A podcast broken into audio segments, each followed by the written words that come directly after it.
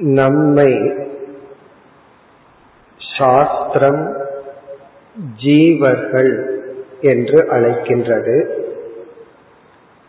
இவ்வுலகத்தையும் நம்முடைய உடலையும் படைத்த தத்துவத்தை ஈஸ்வரன் என்று அழைக்கின்றது. இங்கு மூன்று பொருள்கள் உள்ளது. ஜீவன் ஈஸ்வரன் ஜெகத். ஜெகத் என்றால் நாம் அனுபவிக்கின்ற உலகம். அதை படைத்தவர் ஈஸ்வரன். இந்த உலகத்தை அனுபவிக்கின்ற நாம் ஜீவர்கள். இந்த ஜீவனுக்கு மூன்று உடல்கள் கொடுக்கப்பட்டுள்ளது. காரண உடல் சூக்ஷ்ம உடல் ஸ்தூல உடல். ஸ்தூல உடல் நம்முடைய பார்த்து அனுபவிக்கக்கூடிய இந்த சரீரம் மனம் நம்முடைய சூக்ஷ்ம உடல் நம்முடைய பாப புண்ணியங்கள் அல்லது அனுபவங்களினுடைய பதிவெல்லாம் இருக்கின்ற இடம் காரண உடல். ஜீவர்களாகிய நாம் காரண உடலில் மட்டும் அபிமானத்தை வைத்து சூக்ஷ்ம உடல் ஸ்தூல உடல் இதிலிருந்து நம்மை விளக்கி கொள்ளும் பொழுது அந்த நிலையில் இருக்கின்ற ஜீவனை சாஸ்திரம் பிராக்ஞன் என்று அழைக்கின்றது. இப்ப பிராக்ஞன் என்றால் காரண உடலில் மட்டும் அபிமானத்தை வைத்துள்ள ஜீவன். இந்த பிராக்ஞனம் மாயையிடம் மட்டும் அபிமானம் வைத்துள்ள ஈஸ்வரனும் அல்லது பிரம்மனும் அடிப்படையில் ஒன்று என்ற ஐக்கியத்தை யமதர்மராஜா செய்து பிறகு சூக்ஷ்ம உடலில் அபிமானம் வைக்கின்ற ஜீவனுக்கு தைஜசன் என்ற பெயரை கொடுத்து சூக்ஷ்ம உலகத்தை படைத்து காத்து வருகின்ற இறைவனுக்கு ஹிரண்ய கர்ப்பன் என்ற பெயரை கொடுத்து ஹிரண்ய கர்ப்பனும் தைஜசனும் அடிப்படையில் ஒன்று. என்ற ஐக்கியம் கூறப்பட்டது. அதே போல ஸ்தூல உடலில் அபிமானம் வைக்கின்ற ஜீவனுக்கு விஸ்வன் என்று பெயர். இந்த ஸ்தூல உலகை அபிமானம் வைக்கின்ற இறைவனுக்கு விராட் என்று பெயர். இருவரும் அடிப்படையில் ஒன்று. இப்ப இறைவனுக்கும் நமக்கும் என்ன சம்பந்தம் என்ற கேள்வி வந்தால் எதன் அடிப்படையில் என்று நாம் கேட்க வேண்டும். உடலின் அடிப்படையில் என்றால் இறைவன் படைப்பவர் நாம் படைக்கப்பட்டவர். ஆன்மாவின் அடிப்படையில் என்றால் அந்த இறைவனும் நாமும் வேறல்ல. இந்த கருத்தை தான் பல கோணங்களில் யம தர்மராஜா மீண்டும் மீண்டும் கோரிக்கொண்டு வருகின்றார். ஒன்பதாவது மந்திரம் வரை இக்கருத்துக்களை நாம் பார்த்தோம். இனி நாம் அடுத்து பத்தாவது மந்திரத்துக்கு செல்கின்றோம். எது ஏவ இக ததமுத்திர ஏதமுத்திர ததன்விக மிருத்யோச மிருத்யுமாப்னோதி ய இக நானேவ பஷ்யதி. இந்த பத்தாவது மந்திரமும் பதினோராவது மந்திரமும் மிக முக்கியமான கருத்தை கொண்ட மந்திரங்கள்.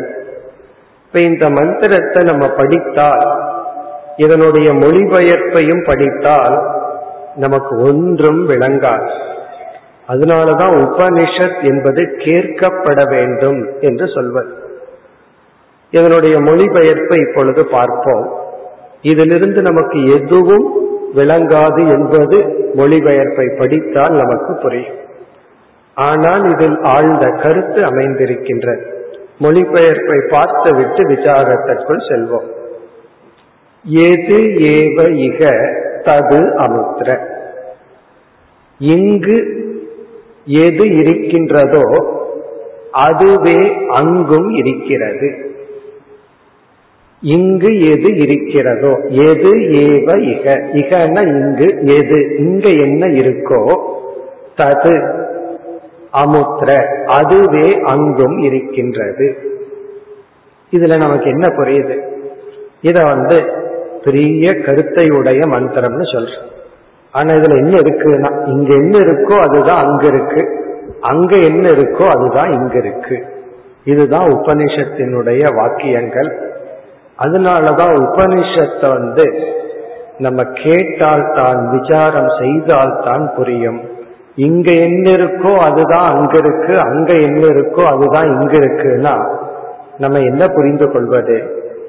அதனுடைய விளக்கத்தை பார்க்க வேண்டும்.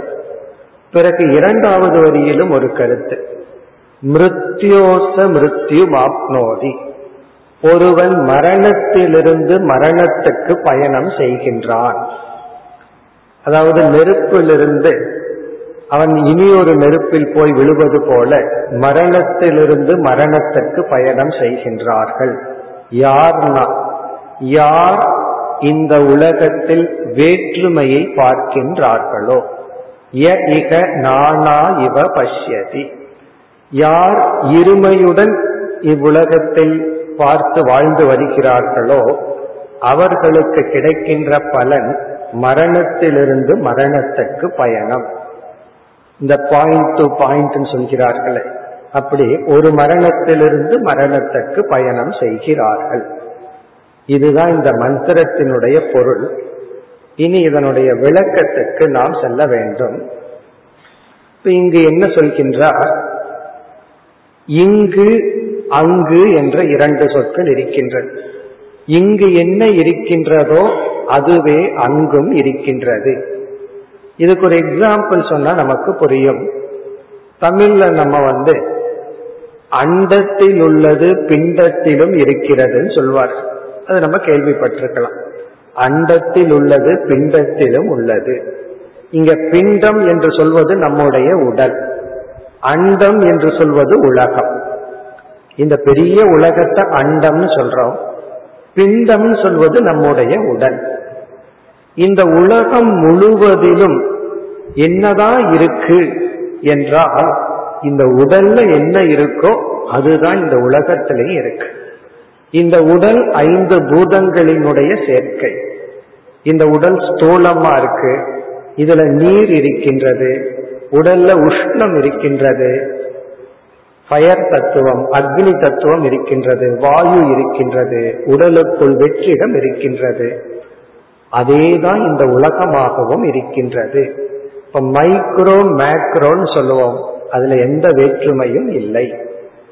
அதே போல இந்த உடலுக்குள் எந்த ஒரு தத்துவம் உணர்வுடையதாக இருந்து உடலை பிரகாசப்படுத்துகின்றதோ எந்த ஒரு உணர்வு சொரூபம் இந்த ஜடமான உணர்வற்ற உடலை உணர்வுடையதாக்கி பிரகாசப்படுத்துகிறதோ அதே தத்துவம்தான் இந்த உலகத்தை இயக்கி வருவதற்கும் காரணமாக இருக்கின்றது.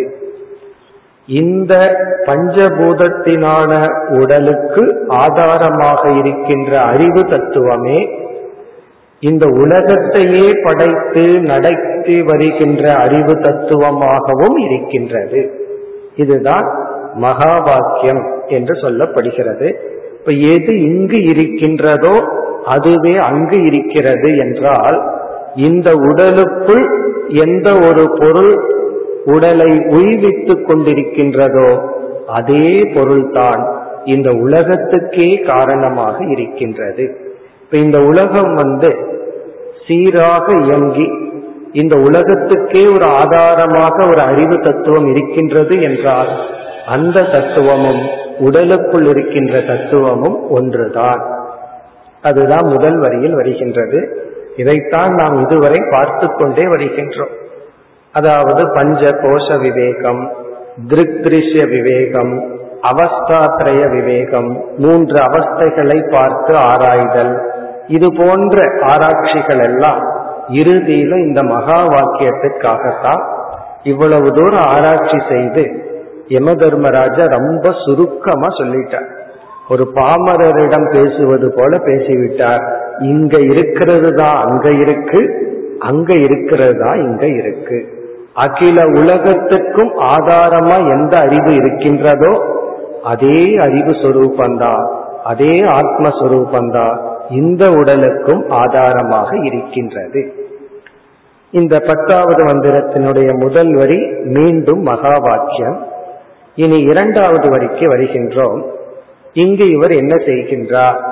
மிருத்யோச மிருத்யும் ஆப்னோதி ய இக நானா இவ பஷ்யதி. இங்கு ஒரு விதமான நிந்தனை செய்யப்படுகிறது. நிந்தனை என்றால் தமிழ்ல திட்டுதல் அப்படின்னு சொல்றோம். இங்க ஒரு விதத்தில் யம தர்மராஜா திட்டுகின்றார். இந்த திட்டுறது அப்படிங்கிறது நமக்கு தெரியும். நிந்தனை செய்தல் நிராகரித்தல் ஏற்றுக்கொள்ளாமை அதை இங்கு செய்கின்றார். இங்கு யம தர்மராஜா எதை ஏற்றுக்கொள்வதில்லை? நானா இவ பஷ்யதி. யார் இந்த உலகத்தில் வேற்றுமையுடன் வேத புத்தியுடன் இருமை புத்தியுடன் பார்க்கின்றார்களோ என்று சொல்லி அவர்கள் மரணத்திலிருந்து மரணத்துக்கு செல்கின்றார்கள். இது வந்து உபனிஷத்து திட்ட டீசென்டான முறை. நம்ம லோக்கல்ல திட்டுறதா இருந்தா என்ன பண்ணுவோம்? தொலைஞ்சு போ அப்படின்னு எல்லாம் சொல்லுவோம். தொலைஞ்சு போ நாசமா போன்னு திட்டுவோம். இங்க யமதர்மராஜா என்ன சொல்றார்?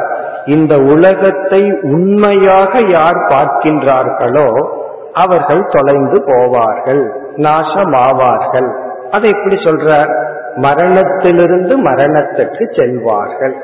இப்ப இரண்டாவது வரியில் சொல்கின்ற கருத்து இந்த உலகத்தை உண்மையாக யார் பார்ப்பார்களோ நானா இவனா வேற்றுமையுடன் வேத புத்தியுடன் இந்த உலகம் உண்மை என்று யார் நினைத்து வாழ்கின்றார்களோ அவர்கள் மரணத்திலிருந்து மரணத்திற்கு செல்கின்றார்கள் அல்லது அவர்கள் துயரப்பட்டு கொண்டிருக்கின்றார்கள் அவர்கள் சம்சாரிகளாக இருப்பார்கள்.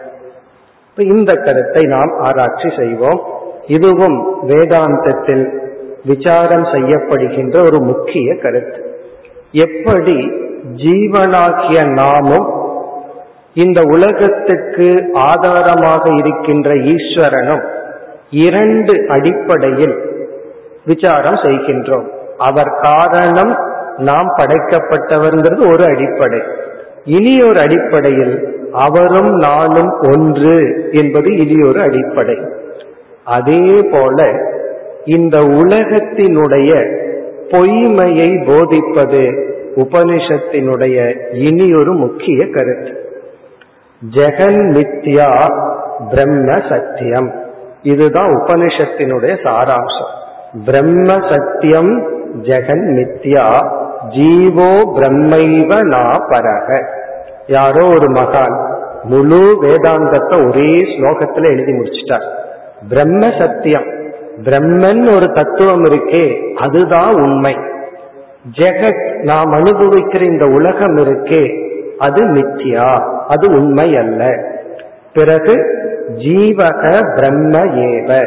இந்த ஜீவன் உண்மையில் பிரம்மஸ்வரூபமாக இருக்கின்றான் ந அபரக அவன் வேறாக இல்லை. இதுதான் வேதாந்தத்தினுடைய சாராம்சம். இந்த மந்திரத்தை முழு வேதாந்தத்தினுடைய சாராம்சம் தான் பார்க்கறதுக்கு ஒன்று இல்லாத மந்திரம் மாதிரி தெரிகின்றது. முதல் வரியில இங்கிருக்கிறது தான் அங்கு அங்கிருப்பது தான் இங்குன்னு ஐக்கியப்படுத்தி விட்டார். இரண்டாவது வரியில் இந்த ஜெகத்தானது மித்தியா? அதை நேரடியாக சொல்லாமல் இந்த உலகத்தை யார் உண்மை என்று பார்க்கின்றார்களோ அவர்கள் துயரத்துக்கு உட்படுகின்றார்கள். மரணத்திலிருந்து மரணத்திற்கு பயணம் செய்கிறார்கள் என்பதனுடைய பொருள் அவர்கள் துயரப்படுவார்கள். இப்ப இந்த பகுதியை நாம் ஆராய்வோம். இப்ப இந்த இடத்தில் உபனிஷத்தானது நிந்தனை செய்கிறது. அதாவது திட்டுகின்றது யாரை? ஜீவர்களை. எப்படிப்பட்ட ஜீவர்களை? நீங்கள் இந்த உலகத்தை உண்மையாக பார்த்தால். இந்த உலகம்தான் மெய். இந்த உலகம்தான் சத்தியம்னு நினைத்து விட்டால் உங்களுக்கு கிடைக்கின்ற பலன் துயரம். இப்ப இத கேட்ட உடனே நமக்கு என்ன ஒரு சந்தேகம் வரும்? என்னுடைய கண்ணு வந்து காட்டுது உண்மைய காட்டுது உலகத்தை காட்டுது என்னுடைய காது என்னுடைய புலன்கள் எல்லாம் உலகம் இருக்கிறதுன்னு காட்டுது அது எப்படி நான் பொய் என்று எடுத்துக்கொள்வது? அப்படின்னு நம்ம நினைப்போம். நம்ம கண்ணு காட்டுறதுனால தானே உண்மைன்னு நினைக்கிறோம். காது கேட்பதனாலதான் சப்தமெல்லாம் இருக்கு. நுகர்வதனாலதான் வாசனைகள் இருக்கு. நம்மாக கற்பனை பண்ணலையே. நம்ம கண்களை எல்லாம் மூடிக்கொண்டு உலகம் இருக்கிறதாக கற்பனை செய்து கொண்டா சாஸ்திரம் வந்து சொல்லலாம். இல்லாத உலகத்தை நீ கற்பனை பண்ணிட்டு இருக்க அப்படின்னு சொல்லு. ஆனா நான் தான் பார்க்கிறனே அனுபவிக்கின்றேனே அப்படின்னு நம்ம சொல்றோம். சாஸ்திரம் என்ன சொல்லுது? உலகம் பொய்.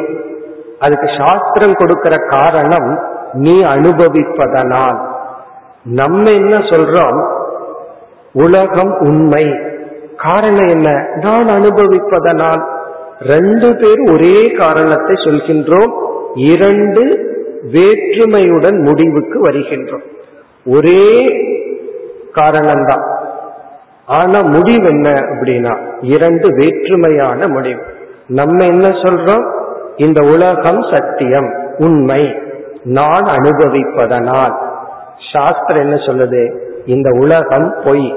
என்ன காரணம்னா நீ அனுபவிக்கிறதுனாலேயே அது பொய் என்று சொல்கிறது.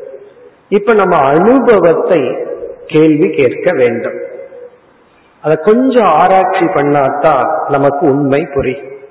முதல்ல புரிந்து கொள்ள வேண்டிய கருத்து நாம வந்து அனுபவிக்கிறதுனால உலகம் உண்மைன்னு சொல்றோம். அனுபவிக்கிறது எல்லாமே உண்மையா என்ற ஒரு கேள்வி நமக்குள் எழுப்புகின்றோம்.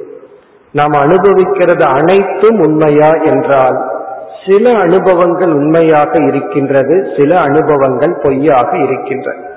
அதை விடுத்தும் இனி சற்று ஆழ்ந்து ஆராய்ந்தால் கண் வந்து ஒரு பொருளை பார்க்கின்றது உண்மையிலேயே கண் வந்து அந்த பொருள் என்ன வர்ணத்தில் இருக்கு சிறியதா இருக்கா பெரியதா இருக்காங்கிறத மட்டும்தான் காட்டி கொடுக்கிறது. ஒருவர் நம்மிடம் ஏதோ ஒரு சொற்களை வாக்கியத்தை பேசுறாங்க காது வந்து அந்த சொற்களை மட்டும் நமக்கு காட்டி கொடுக்கின்றது.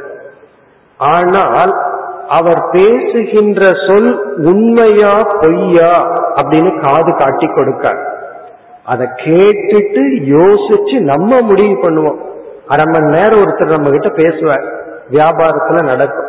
பேசுற வரைக்கும் அவர்கிட்ட நல்லா கேட்டுட்டு இருப்போம். பேசிட்டு போன உடனே நம்ம செக்ரட்டரி என்ன சொல்லுவோம்? எல்லாம் பொய் சொல்லிட்டு போறாருன்னு சொல்லுவோம். அப்போ காது வந்து அவர் பேசுறது உண்மையா பொய்யான்னு நமக்கு காட்டி கொடுக்காது. காது என்ன பேசுறாருன்னு காட்டி கொடுக்கும்.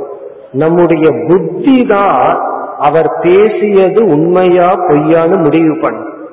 அதே போல கண்ணு வந்து ஒரு பொருளை காட்டுது அப்படின்னா கண் வந்து அது பொய்யான பொருளா உண்மையான பொருளாங்கிற அறிவை கொடுக்காது. அறிவை கொடுக்கிற மாதிரி கண்ணை பகவான் படைக்கல. கண் பொருளை காட்டி கொடுக்கும். அது உண்மையான பொருளா? பொய்யான பொருளா? இது கண்ணால் முடிவு செய்வதல்ல அறிவால் முடிவு செய்யப்படுவது. காணல் நீரை பார்க்கிறோம். நம்ம வெயில் நேரத்துல பயணம் பண்ணும்போது தார் ரோட்ல நீரை பார்க்கிறோம். கண் காட்டுது நீர்னு சொல்லி. அறிவுதான் சொல்லுது இது பொய்யான நீர். ஆகவே இந்த உலகத்தை கண் பார்க்கின்றது. கண்ணு வந்து என்னைக்குமே நம்ம இடத்துல வந்து உண்மை எது பொய் எதுன்னு சொன்னதே கிடையாது சொல்லவும் சொல்லாது. கண்ணு வந்து போட்டோ எடுக்கிற மாதிரி. அது இருக்கிறத பிக்சர் பண்ணது. காது வந்து என்னென்ன சப்தமெல்லாம் வெளியிருந்து வருதோ அதை கேட்குது. அதுதான் ஐந்து புலன்களும் செய்யற வேலை. அதே போல நாம் இந்த உலகத்தை பார்க்கிறது கேட்கறது நுகர்வது இதெல்லாம் என்னன்னா இதெல்லாம் இந்திரியத்துல நடைபெறுது.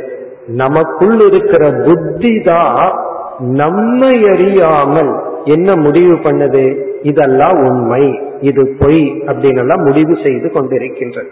நமக்கு அது தெரியாமலேயே கண்ணுதான் உண்மையை சொல்லுதுன்னு நினைச்சிட்டு இருக்கோம் ஆனா உண்மையிலேயே கண் என்னைக்குமே உண்மையையும் சொன்னதில்லை பொய்யையும் சொன்னது கிடையாது. கண் உண்மையை சொல்லாது பொய் சொல்லாது. காது உண்மையை சொல்லாது பொய் சொல்லாது. கேட்கும் அவ்வளவுதான். நம்முடைய அறிவு தான் முடிவு செய்யணும் நான் கேட்கறது எந்த அளவுக்கு உண்மை? சில பேர் நம்ம கிட்ட என்ன செய்வார்கள்? முதல்ல கொஞ்சம் உண்மையை பேசி விடுவார்கள். பாதி உண்மையை பேசுறது. உடனே அவர்கள் மீது ஒரு நம்பிக்கை ஏற்படும். அதற்கு பின்னாடி பேசுறதெல்லாம் பொய்யா இருக்கு. அப்ப நம்ம என்ன பண்ணிடுறோம்? அவர் பேசுறது எல்லாம் உண்மைன்னு முடிவு பண்றோம். இது காது முடிவு பண்ணல நம்முடைய அறிவு தான் முடிவு செய்கிறது. ஆகவே இங்க நம்ம அறியாமையில என்ன பண்றோம்? இந்த உலகத்தை நான் பார்க்கறதுனால கண்ணு வந்து உண்மைய காட்டி கொடுக்குதுன்னு சொல்றோம். கண் உண்மையும் காட்டல பொய்யையும் காட்டவில்லை. கண் இருக்கிறத காட்டி கொடுக்கு. ஆகாசத்தை பார்க்கிறோம் நீல வர்ணமா இருக்கு. ஒரு காலத்துல நம்ம நினைச்சிட்டு இருந்தோம் ஆகாசம் நீல கலர் தான். பிறகு விஞ்ஞான வளர்ச்சியில புரிஞ்சுட்டோம் அங்க ஒரு ப்ளூ கலர்னு கிடையாது. இப்ப கண் பார்த்தாலும் பார்த்து கொண்டிருக்கும் பொழுதே அங்கு நீல பெயிண்டுடைய எந்த சர்ஃபேஸும் கிடையாது.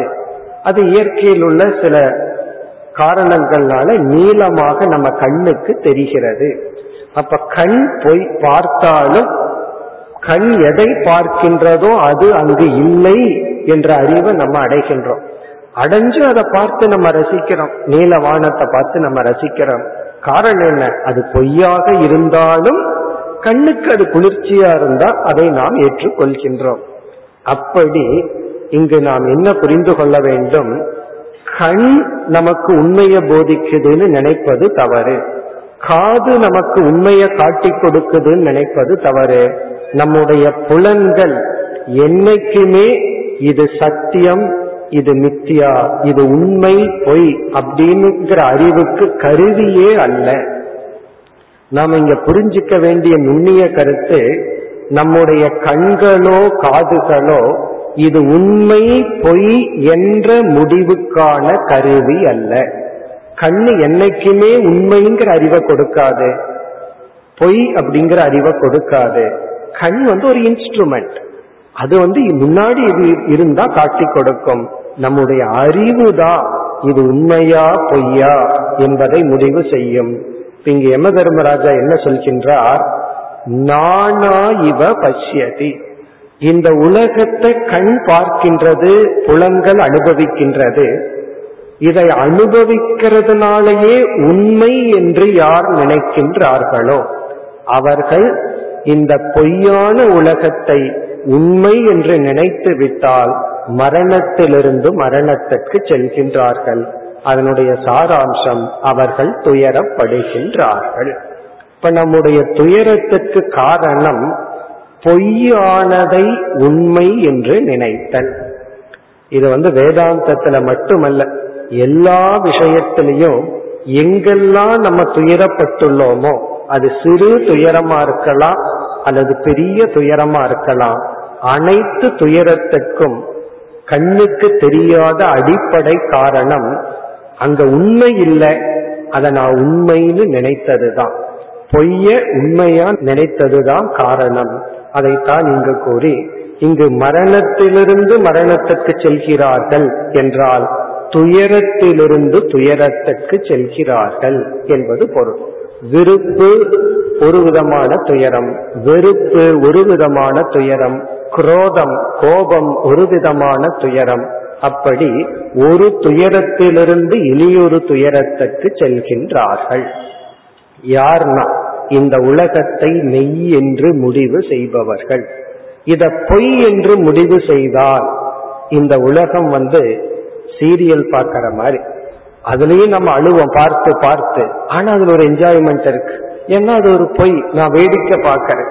இல்லை என்றால் இந்த உலகம் உண்மை என்று நாம் அணுகினால் நாம் துயரத்தை அடைவோம். இது ஒரு தோற்றம் என்று உணர்ந்து இந்த உலகத்தில் வாழும் பொழுது அவர்கள் முக்தர்களாக இருக்கின்றார்கள். இதுதான் இந்த மந்திரத்தினுடைய சாராம்சம். அதாவது முதல் வரியில் உண்மை பொருளை கூறினார்.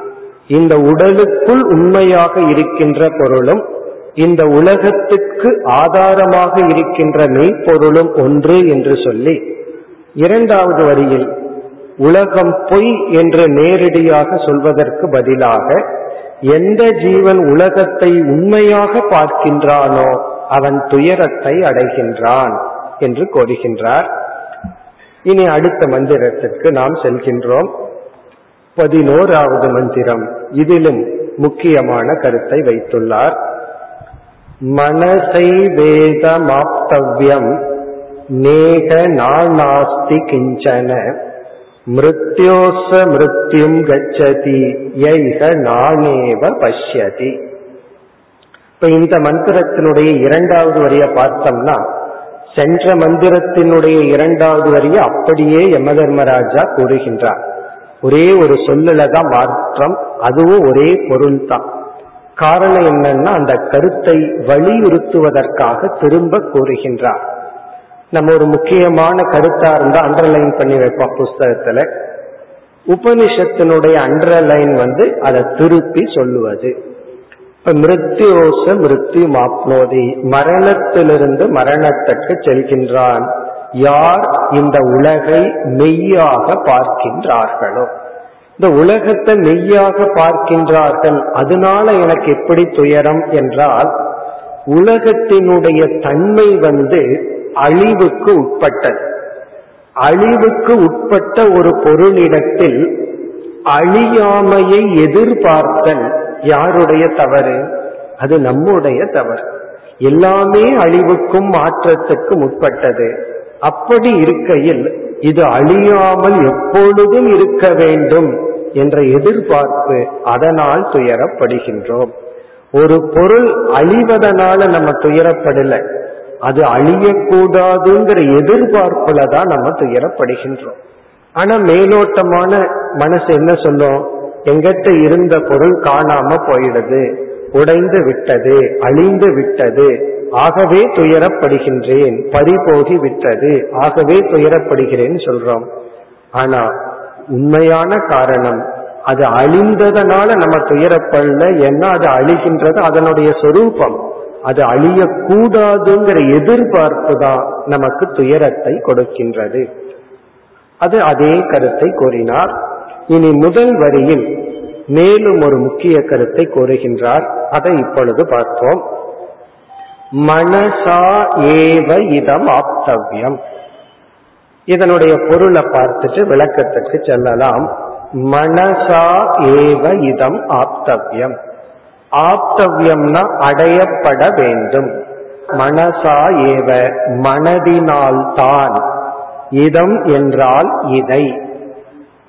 இதெல்லாம் வந்து ஏதோ பசில் மாதிரி புதிர் போடுற மாதிரி யம தர்மராஜா பேசுகின்றார். மனதினால்தான் இதை அடைய முடியும். இதுதான் இதனுடைய டிரான்ஸ்லேஷன் மனதினால்தான் இதை அடைய முடியும். இப்ப இங்க என்ன சொல்கின்றார் என்று நம்ம பார்ப்போம். அடைய முடியும்னு சொல்றார். இதை அப்படின்னு சொல்றார். இதை என்று இவர் இங்கு கூறுவது இரண்டு தத்துவத்தை. ஒன்று மோக்ஷம் இனி ஒன்று ஞானம். மோக்ஷத்தை அல்லது ஞானத்தை அடைய முடியும். எதனால்? மனசா? மனதினால்தான். இப்ப மனதினால்தான் நம்ம ஞானத்தை அடைய முடியும். மோக்ஷத்தையும் அடைய முடியும். ஞானத்துக்கு மோக்ஷத்துக்கு என்ன ரிலேஷன்ஷிப் என்ன சம்பந்தம்? சாதன சாத்திய சம்பந்தம்.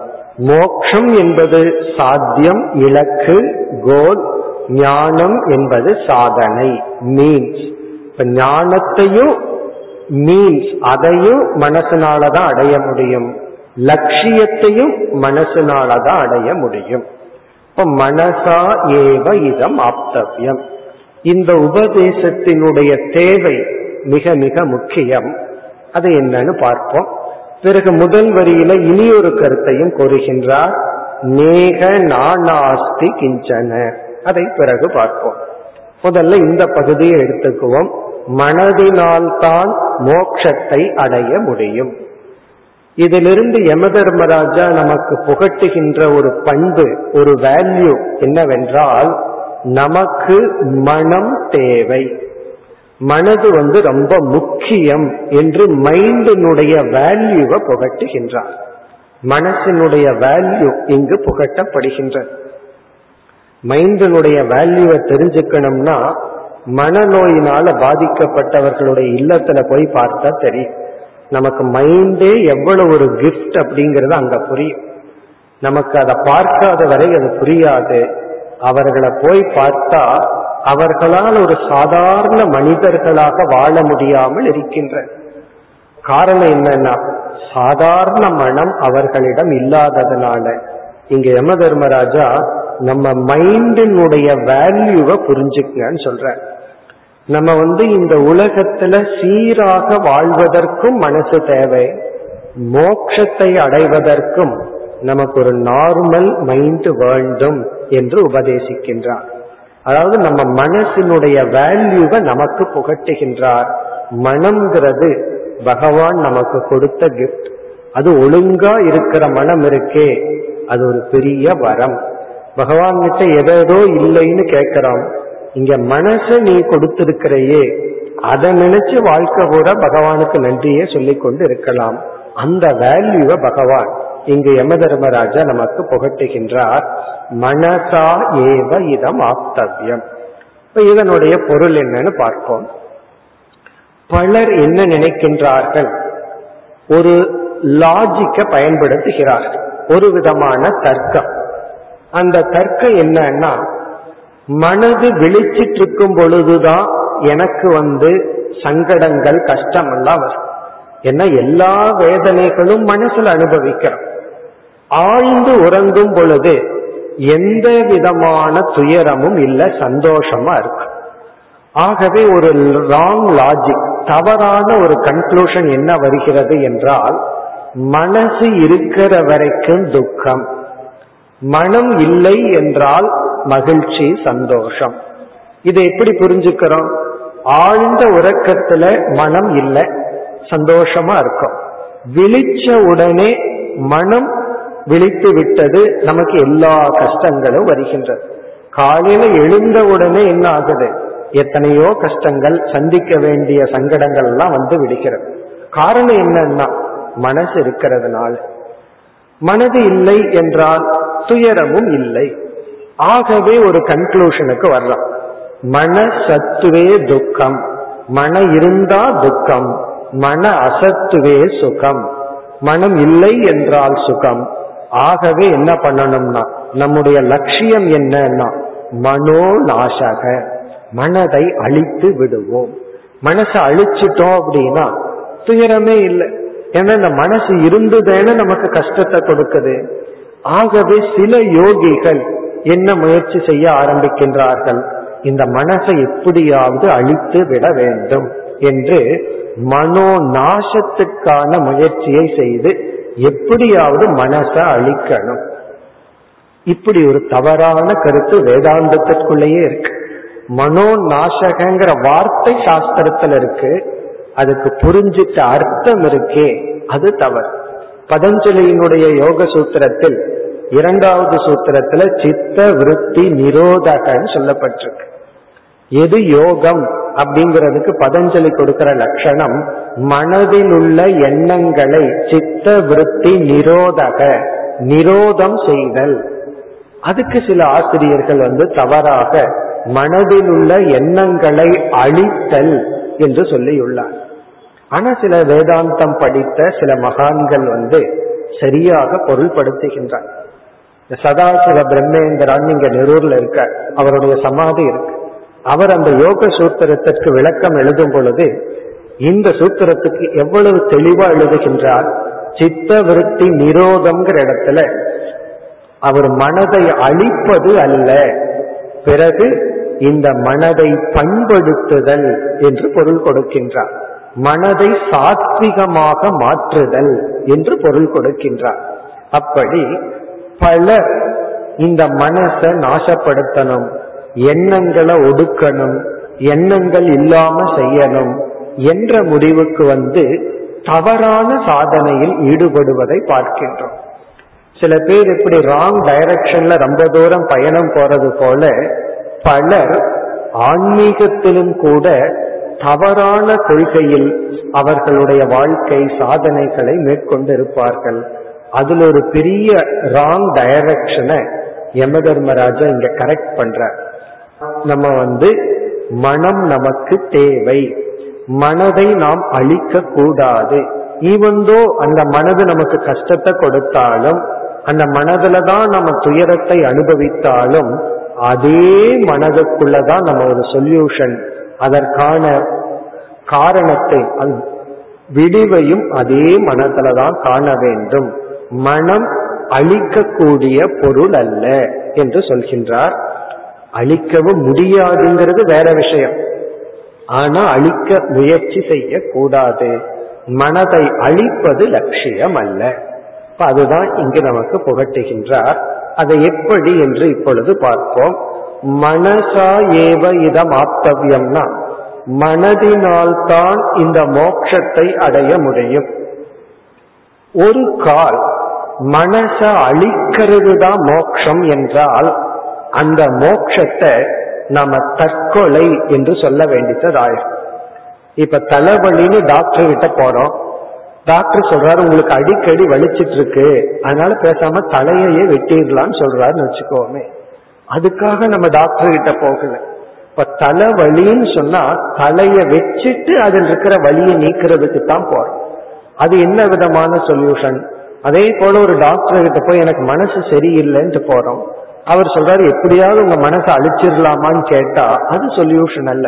அந்த மனசை வச்சுட்டே அதை கரெக்ட் பண்ணணும். அதனாலதான் மனதை அழிப்பது மோட்சம் என்பத சாஸ்திரத்துல ஸ்வநாசக அப்படின்னு சொல்வார். மோக்ஷம் ஸ்வநாசம் அல்ல மோக்ஷம் என்பது நம்மை அழித்து கொள்வதல்ல. ஸ்வநாசம்னா நம்மையே அழிச்சுக்கிறது மோட்சம் அல்ல மனசை அழிச்சுதான் மோட்சத்தை அடையணும்னா அது மோட்சம் அல்ல ரொம்ப பேர் மோட்சத்துக்கு பயந்துக்கிறதே அதுதான். மோட்சம்னா சில பேர்த்துக்கு பயம் வர்றது மோட்சத்துல எனக்கு மனசு இல்லாம போயிரும். நானே இல்லாம போயிருவேன். என்று ஒரு பயம். அதற்கு காரணம் நம்ம மோட்சத்தை தப்பா புரிஞ்சிருக்கோம். இப்ப மோட்சம் என்பது நம்மை அப்படியே வைத்து கொண்டிருப்பதுதான் நம்ம மனசை வச்சிருக்கிறது தான் அப்ப இந்த லாஜிக் ஒண்ணு பார்த்தோமே அதுக்கு என்ன பதில்? மனசு விழிச்சிருக்கும் போது துயரப்படுறோம். மனசு விழிக்காத போது மனம் உறங்கும் பொழுது சந்தோஷமா இருக்கிறோம். அப்ப மனம் விழிச்சிட்டு இருக்கிறதான துயரத்திற்கு காரணம்னு நம்ம சொல்றோம். இப்படி சொல்பவர்கள் இனி ஒன்னை மறந்து விட்டார்கள். மனசு விழிச்சிட்டு இருக்கும் போதுதான் சந்தோஷமும் இருக்கு. புதிதா ஒரு ஊருக்கு நம்ம போறோம். போன உடனே இரவு போய் சேர்றோம். அந்த ஊர்ல சுற்றி பார்க்க வேண்டிய இடம் எத்தனையோ இருக்கு. நம்ம என்ன பண்ணுவோம்? எப்ப விடியும்னு காத்துட்டு இருப்போம் காரணம் என்ன? விடிஞ்சா நம்ம நல்ல இடங்களை எல்லாம் போய் சுற்றி பார்க்கலாம். அப்ப மனம் விழிக்கணும்னு நம்ம காத்துட்டு இருக்கோம். மனத்துலதான் சந்தோஷத்தை அனுபவிக்கின்றோம். மனத்துல துயரத்தை அனுபவித்தாலும் அதே மனதுல தான் நம்ம மகிழ்ச்சியையும் அனுபவிக்கின்றோம். ஆகவே மனதை அழிப்பது நம்முடைய லட்சியம் அல்ல. மனதை வச்சுட்டே மனதை ரிஃபைன் பண்றது தான் மோட்சம். ஒரு முக்தனுக்கு அல்லது ஞானிக்கு மனசே இல்லைன்னு சில பேர் கற்பனை செய்வார்கள். அப்படி அல்ல அஜானிக்கு சாதாரண மனிதனுக்கு எப்படிப்பட்ட மனசு இருக்கோ அதே மனது தான் ஞானிக்கும் இருக்கின்றது. ஆனால் அந்த மனதிற்குள் இருக்கின்ற மோகம் என்ற ஒன்றுதான் நீக்கப்பட்டுள்ளது. இங்க மனதினால் தான் மோட்சத்தை அடைய முடியும். மனதினால் தான் ஞானத்தை அடைய முடியும் என்று இங்கு யம தர்மராஜா கூறுகின்றார். இனி வேறொரு சில உபனிஷத்துல பார்த்தோம்னா இதற்கு ஜஸ்ட் ஆப்போசிட்டான வார்த்தை இருக்கு. மனசா ஏவ இதம் ஆப்தவியம் இங்க இருக்கு. கேனோபனிஷத்துல ஒரு வாக்கியம் வந்து ந மனசா மனுதே. மனதினால் அடைய முடியாது. மனமும் வாக்கும் எதை அடையாமல் திரும்பி வந்து விட்டதோ அது பிரம்மன் ஒரு வாக்கியம் இருக்கு. இங்க வந்து மனதினாலதான் மோட்சத்தை அடைய முடியும் சொல்ற வேற உபனிஷத்துல வேறொரு இடங்கள்ல என்ன சொல்லப்பட்டிருக்கு? மனதினால அடைய முடியாது. மனமும் வாக்கும் பிரம்மத்தை எட்டாமல் திரும்பி வந்து விட்டதுன்னு இருக்கு. அப்போ உபனிஷத்தையும் முரண்படுவது போல் பேசுகிறதேன்னு ஒரு சந்தேகம் வரலாம். அந்த இடத்துல உபனிஷத் என்ன சொல்கிறது என்றால் தூய்மையற்ற மனதினால் அந்த பிரம்மத்தை உணர முடியாது. இப்ப சங்கரர் சொல்வார் அசம்ஸ்கிருதேன மனசா. சம்ஸ்காரம் அடையாத மனதினால் நாம் ஞானத்தை அடைய முடியாது மோட்சத்தை அடைய முடியாது. ஞானத்தை அடைஞ்சிட்டா மோட்சத்தை அடையிறோம். இப்ப ஞானத்தை அடைவதற்கு என்ன தடை? ஞானத்தை நாம் அடையாமல் இருப்பதற்கு இரண்டு காரணம். எந்த ஒரு அறிவும் இது பிரம்ம ஞானம் மட்டுமல்ல உலகத்திலேயே எப்படி வாழணும் யாரோட எப்படி ரிலேட் பண்ணணும் எப்படி பிசினஸ் பண்ணணும் மற்ற உறவினர்களுடன் எப்படி நம்ம சந்தோஷமா வாழணும் இந்த எல்லா அறிவுக்கும் இரண்டே இரண்டு தடைகள். ஒன்று வந்து சரியான ஞானத்தை கொடுக்கும் கருவி இல்லாததுதான். சில பேர் வந்து நம்ம ரொம்ப இன்னசென்டா தெளிவா இருப்போம். சில உறவினர்கள் வந்து கரெக்டா ஆப்போசிட்டா நமக்கு சொல்லிக் கொடுப்பார்கள். நமக்கு தீய கருத்தை போதிப்பார்கள். அவர்களிடத்துல நமக்கு நம்பிக்கை இருக்கும். அந்த நம்பிக்கையின் பேரில் சொல்றதையெல்லாம் நம்ம நம்பிக்கொள்வோம். அப்ப என்ன ஆச்சுன்னா நம்ம மைண்ட்லயே ஒரு பாய்சன் போயாச்சு. அதை உண்மை என்று நினைத்து கொண்டு வாழ்ந்து நாம் துயரப்படுவோம். இதை நம்ம என்ன சொல்றோம்? ராங் மீன்ஸ் ஆஃப் நாலேஜ் சொல்றோம். தப்பான பிரமாணம் அறிவை கொடுக்கும் கருவியே நமக்கு தப்பா இருக்கு. இது ஒரு ப்ராப்ளம் நம்ம ஒரு ஸ்கேல்ல ஒரு இடத்த மெஷர் பண்றோம். அந்த ஸ்கேலே தப்பா இருந்ததுன்னு வச்சுக்கோமே நம்ம எவ்வளவு துல்லியமா மெஷர் பண்ணாலும் கிடைக்கிற ரிசல்ட் தப்பாத்தான் அப்போ யாரிடத்திலிருந்து அறிவை பெறுகின்றோம்? அது ரொம்ப முக்கியம். சில சமயம் அதுவே தப்பா இருக்கும். தவறான அறிவை ஒருவர் நமக்கு போதித்தால் தவறான கருத்தை ஒருவர் நமக்கு போதித்தால் நம்ம வந்து சரியான அறிவை அடைய முடியாது. சில நூல்கள் வந்து மனதை நாசப்படுத்த வேண்டும்னு நமக்கு போதிக்கின்றது. சிலர் வந்து தெரியாமல் அப்படியே போதிப்பார்கள். உனக்கு மனசு இருக்கிற வரைக்கும் மோட்சம் இல்லை அப்போ நமக்கு வர்ற பிரமாணம் அறிவை கொடுப்பவர்களே தவறா அறிவை கொடுத்து கொண்டிருந்தால் அந்த மனம் உண்மையை உணராது. இப்ப நம்ம மனசு வந்து ஆத்ம ஞானமாகட்டும் லௌகிக ஞானமாகட்டும் லௌகிக உண்மையோ உலக உண்மையோ பரம்பொருளை பற்றிய உண்மையோ நம்ம மனசு புரிஞ்சுக்காததுக்கு ஒரு முக்கிய காரணம் அந்த மனதுக்கு கிடைக்கிற சோர்ஸ் ஆஃப் நாலேஜ் அறிவு எங்கிருந்து கிடைக்குதோ அதுவே தப்பா கிடைக்கும். இந்த உலகத்துல இதுதான் அதிகமா இருக்கு. பல நூல்கள் ஆன்மீகம்ங்கிற பெயர்ல தங்களை அறியாமல் அவங்க ஒண்ணு திட்டம் போட்டு ஏமாற்றணும்னு எழுதவில்லை. அவர்கள் அவர்களுக்கு புரிந்து கொண்ட உண்மையை உண்மைன்னு நினைத்து கொண்டு எழுதுகின்றார்கள். அதுல நம்ம அவர்களை நம்ம வந்து வெறுக்க வேண்டியது அவசியம் இல்லை ஆனால் தவறான கருத்தையும் அவர்கள் எழுதுவார்கள். நம்ம வந்து அதை படிச்சிருப்போம். ஏதோ ஒரு விதத்துல அந்த புஸ்தகத்தின் மீது புஸ்தகத்தினுடைய ஆத்தர் மீதும் நமக்கு ஒரு நம்பிக்கை இருக்கும். அதை உண்மைன்னு நினைச்சிட்டு நம்ம வந்து சில முடிவை எடுத்திருப்போம். அது என்ன பண்ணும்னா நம்ம வாழ்க்கையை துயரப்படுத்தும். காரணம் என்ன? அவர்களுடைய இன்ஸ்ட்ரக்ஷன்லயே ப்ராப்ளம் அல்லது சில உறவினர்கள் நமக்கு கொடுக்கிற அட்வைஸ் அது அவர்களுக்கு என்ன பலனோ அதன் அடிப்படையில கொடுப்பார்கள்.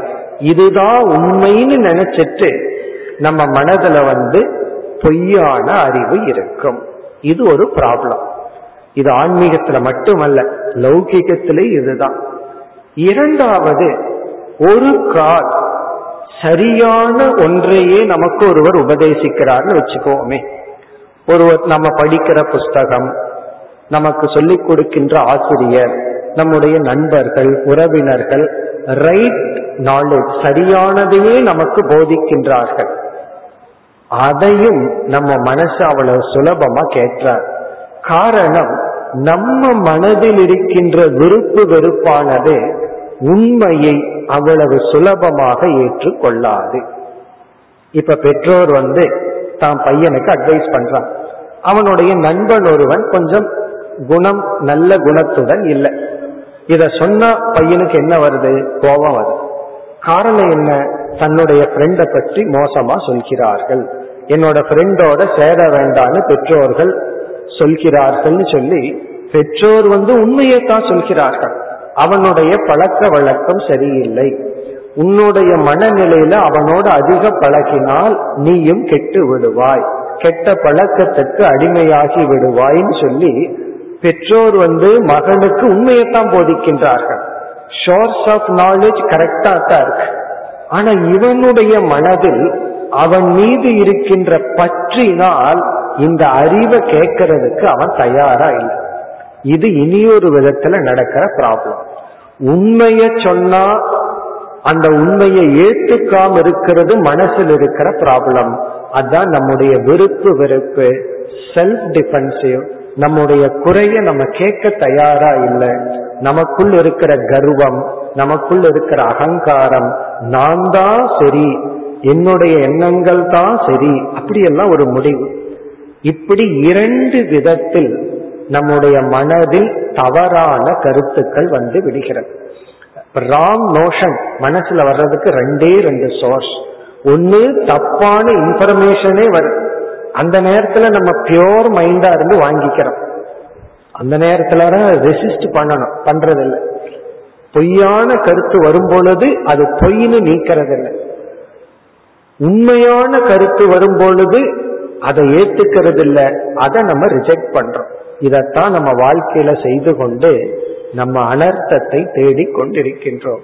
இதை நம்ம உபனிஷத்துல போய் அப்ளை பண்ண வேண்டாம். நம்ம வாழ்க்கையில ஒவ்வொரு ஸ்டெப்லையும் இதை நம்ம பார்க்கலாம். இந்த ரெண்டு கருத்தை நம்ம மனதில் பதிய வைத்துக் கொள்ள வேண்டும். உண்மை யார் சொன்னாலும் திறந்து அதை கேட்கிற மனநிலை இருக்க வேண்டும். யார் பொய்யை சொன்னாலும் அதை உடனே ரெசிஸ்ட் பண்ணணும் ஏற்றுக்கொள்ள கூடாது ஆனா தலைகீழ இருக்கு. சில பேர் பொய்ய சொன்னா அதை அப்படியே ஏத்துக்கிறோம் சில பேர் நம்மை புகழ்கிறார்கள் வச்சுக்கோமே அதை சந்தோஷமா ஏத்துக்கிறோம். அது உண்மை இல்லைன்னு நமக்குள்ள தெரியும் உள் மனதுல. இருந்தாலும் ஏத்துக்குவோம். யாராவது நம்முடைய குறையை காட்டினால் உடனே ஏற்றுக்கொள்வதில்லை. இது வந்து மனதில் இருக்கின்ற டிஃபெக்ட் இதத்தான் சங்கரர் அசம்ஸ்கிருதேன மனசான்னு சொல்றார். அசம்ஸ்கிருதம்னா பண்படாத பக்குவம் அடையாத மனம். பக்குவம் அடையாத மனதில் புதிய அறிவும் வராது. ஏற்கனவே இருக்கின்ற தவறான கருத்தும் நீங்காதுன்னு சொல்ற நம்ம ஏற்கனவே தவறான பல கருத்துக்களை எல்லாம் போட்டு நமக்கு பற்று வந்து வெளிப்பொருள்கள்ல மட்டுமல்ல வெளிப்பொருள்கள் இருக்கிற பற்று சுலபமா போயிடும் ஒரு கார் வாங்கி இருக்கோம் அது மேல ரொம்ப பற்றா இருக்கும். அதே ஆக்சிடென்ட் ஆகி அல்லது அடிக்கடி ப்ராப்ளத்தை கொடுத்து கஷ்டத்தை கொடுக்க ஆரம்பிச்சிடுதுன்னா ஈஸியா அதை டிஸ்போஸ் பண்ணிடும் ஏன்னா அதை விட புதிய கார் வாங்கலாம். இப்போ வெளிப்பொருள்கள் மீது எவ்வளவுதான் பற்றா இருந்தாலும் அது சுலபமா நீக்கிடலாம் ஆனா அதை விட அதிகமான பற்று நம்முடைய கான்செப்ட்லயே இருக்கு. நம்ம சில முடிவு எடுத்து வச்சிருக்கோம் நம்மை அறியாமல் அதுல ஒரு பற்று வச்சிருக்கோம். நம் மீது நம்ம மனசு மீது ஒரு பற்று வைத்துள்ளோம். இந்த மனதை உடைப்பதுதான் இந்த மனதை நாசம் செய்வதுதான் தவம். அப்போ மனதை சம்ஸ்காரம் செய்தல் மனதை பண்படுத்துதல் அப்படிங்கிறது அவ்வளவு சுலபமான காரியம் அல்ல மனதை பண்படுத்துதல் என்றால் இந்த இரண்டு பெரிய பலகீனத்திலிருந்து விடுதலை அடைதல். யாராவது உண்மையை சொன்னால் அந்த உண்மையை கேட்டல். நம்ம விருப்பு வெறுப்புகளை எல்லாம் அந்த இடத்துல நீக்கி அந்த உண்மையை கேட்டல். முதல்ல கேட்கிறோம். அப்புறம் வந்து அதை அடாப்ட் பண்றதுக்கு அது எவ்வளவு காலம் ஆனாலும் ஆகட்டும். அதை பத்தி இப்பொழுது கவலை இல்லை. முதல்ல மனசுக்குள்ள உண்மை போகணும். அதற்கு பிறகு அது மெதுவா வேலை செய்யட்டும். இரண்டாவது வந்து பொய்யை அகற்றுதல். ராங் கான்செப்ட் நம்ம எத்தனையோ தவறான கருத்துக்களை எல்லாம் மனதில் சேகரிச்சு வச்சிருக்கோம். எப்படி உடல் வந்து தேவையில்லாத ஃபேட் கொழுப்பை எல்லாம் சேகரித்து வச்சிருக்கோம். அதை பேர்ன் பண்றதுக்கு எவ்வளவு தூரம் ஓட வேண்டியது இருக்கு? ஸ்தூலமான கொழுப்பை நீக்கிறதுக்கு அவ்வளவு தூரம் எக்ஸசைஸ் பண்ணணும்னா சட்டில் கொழுப்பு இருக்கு. சூக்ஷமமான கொழுப்பு நம்ம மனசுல இருக்கு. சில பேர் திட்டுவார்கள் கொழுப்பு உனக்குன்னு சொல்வார்கள். அதனுடைய அர்த்தம் என்னன்னா மனதில் இருக்கிற ஈகோ பிறகு இனி ஒரு பெரிய பலகீனம் வந்து ஞானத்தை அடைவதற்கு தடையாக இருப்பது வந்து ஜஸ்டிபிகேஷன் நியாயப்படுத்துதல். யாராவது நம்முடைய பலகீனத்தை கூறினால் உடனே நம்ம நியாயப்படுத்துறோம். இதனாலதான் அதனாலதான் இது இல்லை என்று. இதெல்லாம் தான் ஞானத்துக்கு தடை. இப்ப இங்க சங்கரர் சொல்றார் இப்படிப்பட்ட தடைகளை நீக்கி மனதை சம்ஸ்கிருதமாக தூய்மையாக்குவதுதான் நம்முடைய லட்சியம். இப்ப மனசா ஏவ ஆப்தவியம்னு யம தர்மராஜா சொல்லும் போது மனதில் உள்ள படகீனங்களை எல்லாம் நீக்கி.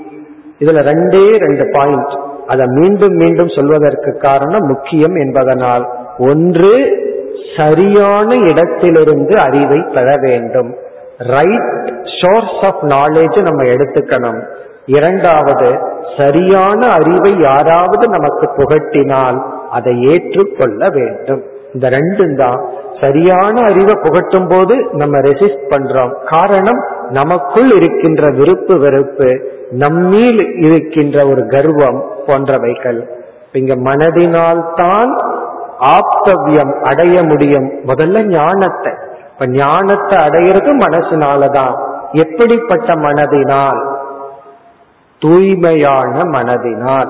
வேறு ஒரு இடத்துல சங்கரர் கூறுவார் ஆச்சாரிய ஆகம சம்ஸ்கிருதேன மனசா?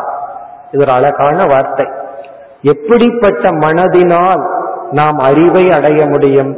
இந்த அறிவு பொதுவான அறிவு. உலகத்துல சந்தோஷமா வாழ்ற அறிவாகலாம் இறைவனை பற்றி புரிஞ்சுக்கிற அறிவாகலாம் அதுக்கு அவர் கொடுக்கிற லட்சணம் ஆகம ஆச்சாரிய ஆகம சம்ஸ்கிருதேன மனசா. ஆகமம் என்றால் சாஸ்திரம். ஆச்சாரியக என்றால் சாஸ்திரத்தை உபதேசிப்பவர்கள். இவர்களிடமிருந்து பெற்ற மனதினால். நம்ம மனது வந்து ஆசிரியரிடமிருந்தும் ஆகமம்னா சாஸ்திரத்திடமிருந்தும் தூய்மையாக்கப்பட்டிருக்க வேண்டும். அப்படி தூய்மையான மனதினால்தான் ஞானத்தை அடைய முடியும். அந்த ஞானத்தை அடைஞ்சிட்டோம் அப்படின்னா ஞானத்தை அடைதலும் மோட்சத்தை அடைதலும் சமகாலம். அதையும் சங்கரர் சொல்லுவார். சாப்பிடுவதும் பசி நீங்குவதும் சமகாலம். நான் இப்ப சாப்பிட்டேன் இன்னும் அரை மணி நேரம் கழிச்சு தான் பசி போகும்னு சொல்றது இல்ல உணவை உட்கொள்ள உட்கொள்ள பசி நீங்குவது போல் நமக்கு அறிவு வர வர ஆனந்தத்தை நாம் அடைவோம். இந்த அறிவுக்கும் ஆனந்தத்துக்கும் டைம் கேப்பே கிடையாது. பசி நீங்கிறதும் சாப்பிடுவதற்கும் நம்ம ஏதாவது டைம் கேப்பை பார்க்கிறோமா? கால இடைவெளியை பார்க்கறது இல்ல அதுபோல நம்ம சந்தோஷமா வாழ்றதுக்கும் நாம் அறிவு அடையிறதுக்கும் கால இடைவெளியே கிடையாது. அறிவு வர வர அறிவு நமக்குள் வர வர மகிழ்ச்சியான வாழ்க்கையும் தொடர்ந்து நமக்கு வரும். இப்ப இங்க வந்து மனதினுடைய வேல்யூ மனதினுடைய தன்மையை கூறுகின்றார். சங்கரரும் இதற்கு விளக்கம் எழுதும் பொழுது நம்ம மனது நமக்கு தேவை. மனது அழிக்கக்கூடிய பொருள் அல்ல. அறிவை அடைய மனம் தேவை. இனி அடுத்த கருத்து அறிவை அடைஞ்சதுக்கு அப்புறம் மோட்சத்தை அனுபவிக்கவும் மனம் தேவை. அறிவு அடைகிறதுக்கு மனசு தேவை. சரி மனசுல அறிவு அடைஞ்சாச்சு. அதுக்கப்புறம் என்னன்னா மோட்சம்னு ஒரு பலன் இருக்கு. அதுவும் மனசுதான் அனுபவிக்கின்றது. மனதில் இருக்கின்ற ஆழ்ந்த நிறைவு அது மோக்ஷம் இந்த ஞானத்துடன் உண்மையிலேயே ஞானி வந்து இந்த ஞானத்தை அடைஞ்சதற்கு பிறகு இன்னும் கொஞ்ச நாள் உலகத்துல சந்தோஷமா வாழலான்னு தான் விரும்புவான். அவன் இந்த உலகம் பொய் இந்த உலகத்திலிருந்து எந்த இன்பமும் வேண்டான்னு தெரிஞ்சதுக்கு அப்புறம் உலகத்தை ஒரு ஞானி முழுமையாக துறந்ததற்கு பிறகும் இந்த உலகத்துல இனி கொஞ்ச நாள் வாழ்றையான்னு கேட்டா ஞானி வாழுவேன்னு சொல்லுவான். வேண்டான்னா அதுவும் ரெடி வாழ்றையா அப்படின்னு ஒரு ஆப்ஷன் கொடுத்தா எடுத்துக்கொள்வான் வேறொரு இடத்துல ஒரு ஆச்சாரியா சொல்லுவார் முதல்ல வந்து உலகத்துல துயரப்பட்டான் ஞானி. எப்ப இந்த உலகத்தை விட்டு போலாம் மறுபிறப்பு வேண்டாம்னு சொல்லி கொண்டிருந்தானா? ஞானம் வந்ததுக்கு அப்புறம் அவன் சொல்றான்னா இந்த அறிவோடு உலகத்துல இருக்க இருக்க மகிழ்ச்சியாகத்தான் இருக்குன்னு சொல்றான். ஆகவே இந்த மோக்ஷத்தையும் மனசுதான் அனுபவிக்கின்றது. இப்ப மோக்ஷத்தை அனுபவிக்கிறதுக்கும் மனசு தேவை. மோக்ஷத்தை அடைய காரணமான ஞானத்தை அடையவும் மனம் தேவை. ஆகவே நமக்கு மனதினுடைய வேல்யூ மனதினுடைய மேன்மையை நாம் புரிந்து கொள்ள வேண்டும். இப்ப இந்த மந்திரத்தில் யம தர்மராஜா மனதினுடைய மகத்துவத்தை நமக்கு புகட்டுகின்றார். இந்த மனம் நமக்கு இருக்கின்ற மிக முக்கியமான கருவி. நீ அடுத்த கருத்து நேக நானாஸ்தி கிஞ்சன. இதுவும் இந்த உலகம் உண்மையல்ல என்ற கருத்தை குறிப்பிடுகின்றார். நேக நானாஸ்தி கிஞ்சன. இந்த மித்தியா என்ற கருத்தை புரிந்து கொள்வதும் சற்று கடினமாக இருக்கும். இந்த உலகம் பொய் என்று சாஸ்திரம் சொல்கிறது என்றால் இந்த உலகத்தை நம்ம அனுபவிக்கலைன்னு சொல்லல அது அனுபவிச்சிட்டு இருக்கோம் உலகம் இல்லை என்றும் சொல்லவில்லை. இந்த உலகம் அனுபவத்துக்கு உட்பட்டதுதான். அனுபவிக்கிற வரைக்கும் உண்மைதான். ஆனால் அழியாத மாறாத உண்மை பொருள் அல்ல. இந்த உலகம் வந்து மாறாமல் அழியாமல் இருப்பதல்ல. இது மாறிக்கொண்டு அழிந்து கொண்டிருக்கின்ற ஒரு தத்துவம். இப்ப இந்த உலகத்தின் மீது நம்ம என்ன எதிர்பார்ப்பு இருக்கணும்னா ஒரு பொருள் அழிந்தால் அது இயற்கை. அதை நம்ம ஏற்றுக்கொள்ள வேண்டும். இப்ப நேக நானாஸ்தி கிஞ்சனங்கிறது இந்த உலகத்தினுடைய ஒரு தன்மையை புகட்டுகின்றார். இந்த உலகம் மித்தியா. மித்தியா என்றால் அது ஒரு தோற்றம். அது உண்மையல்ல. உண்மை என்னவென்றால் இந்த உலகத்தை அனுபவிக்கின்ற ஆத்மஸ்வரூபமான நம்முடைய அறிவுதான். இது வந்து ஜெகன் மித்தியாங்கிற ஞானம். இப்ப நம்ம ஒரு ஸ்லோகத்தை பார்த்தோம். பிரம்ம சத்தியம் ஜெகன் மித்தியா. பிரம்மந்தான் மெய்ப்பொருள். அங்க பிரம்மன்னு சொல்லும் போது நம்முடைய ஆத்ம தத்துவமும் அடங்குகின்றது. இந்த உலகம் பிரம்மத்துக்கு நிகரான உண்மை அல்ல. பிறகு இந்த ஆத்மாவும் பிரம்மனும் ஒன்று. இந்த வேதாந்தத்தினுடைய அனைத்து மைய கருத்தும் அத்துடன் மோட்சத்துக்கு போறோமோ இல்லையோ? இந்த உலகத்துல சாதாரணமா சந்தோஷமா வாழ வேண்டும் என்றாலும் நம்முடைய மனம் மிக மிக முக்கியம். அந்த மனதிற்கு சரியான அறிவு வரணும். யாராவது சரியான அறிவை கொடுத்தால் அதை ஏற்றுக்கொள்ளவும் வேண்டும் என்ற கருத்தை கூறினார். மேலும் நாளை தொடர்வோம். ॐ पूर्णमधपूर्णमिधम् पूर्णात् पूर्णमुदच्छते पूर्णस्य पूर्णमादाय पूर्णमेवावशिष्यते ॐ शान्ति शान्ति शान्तिः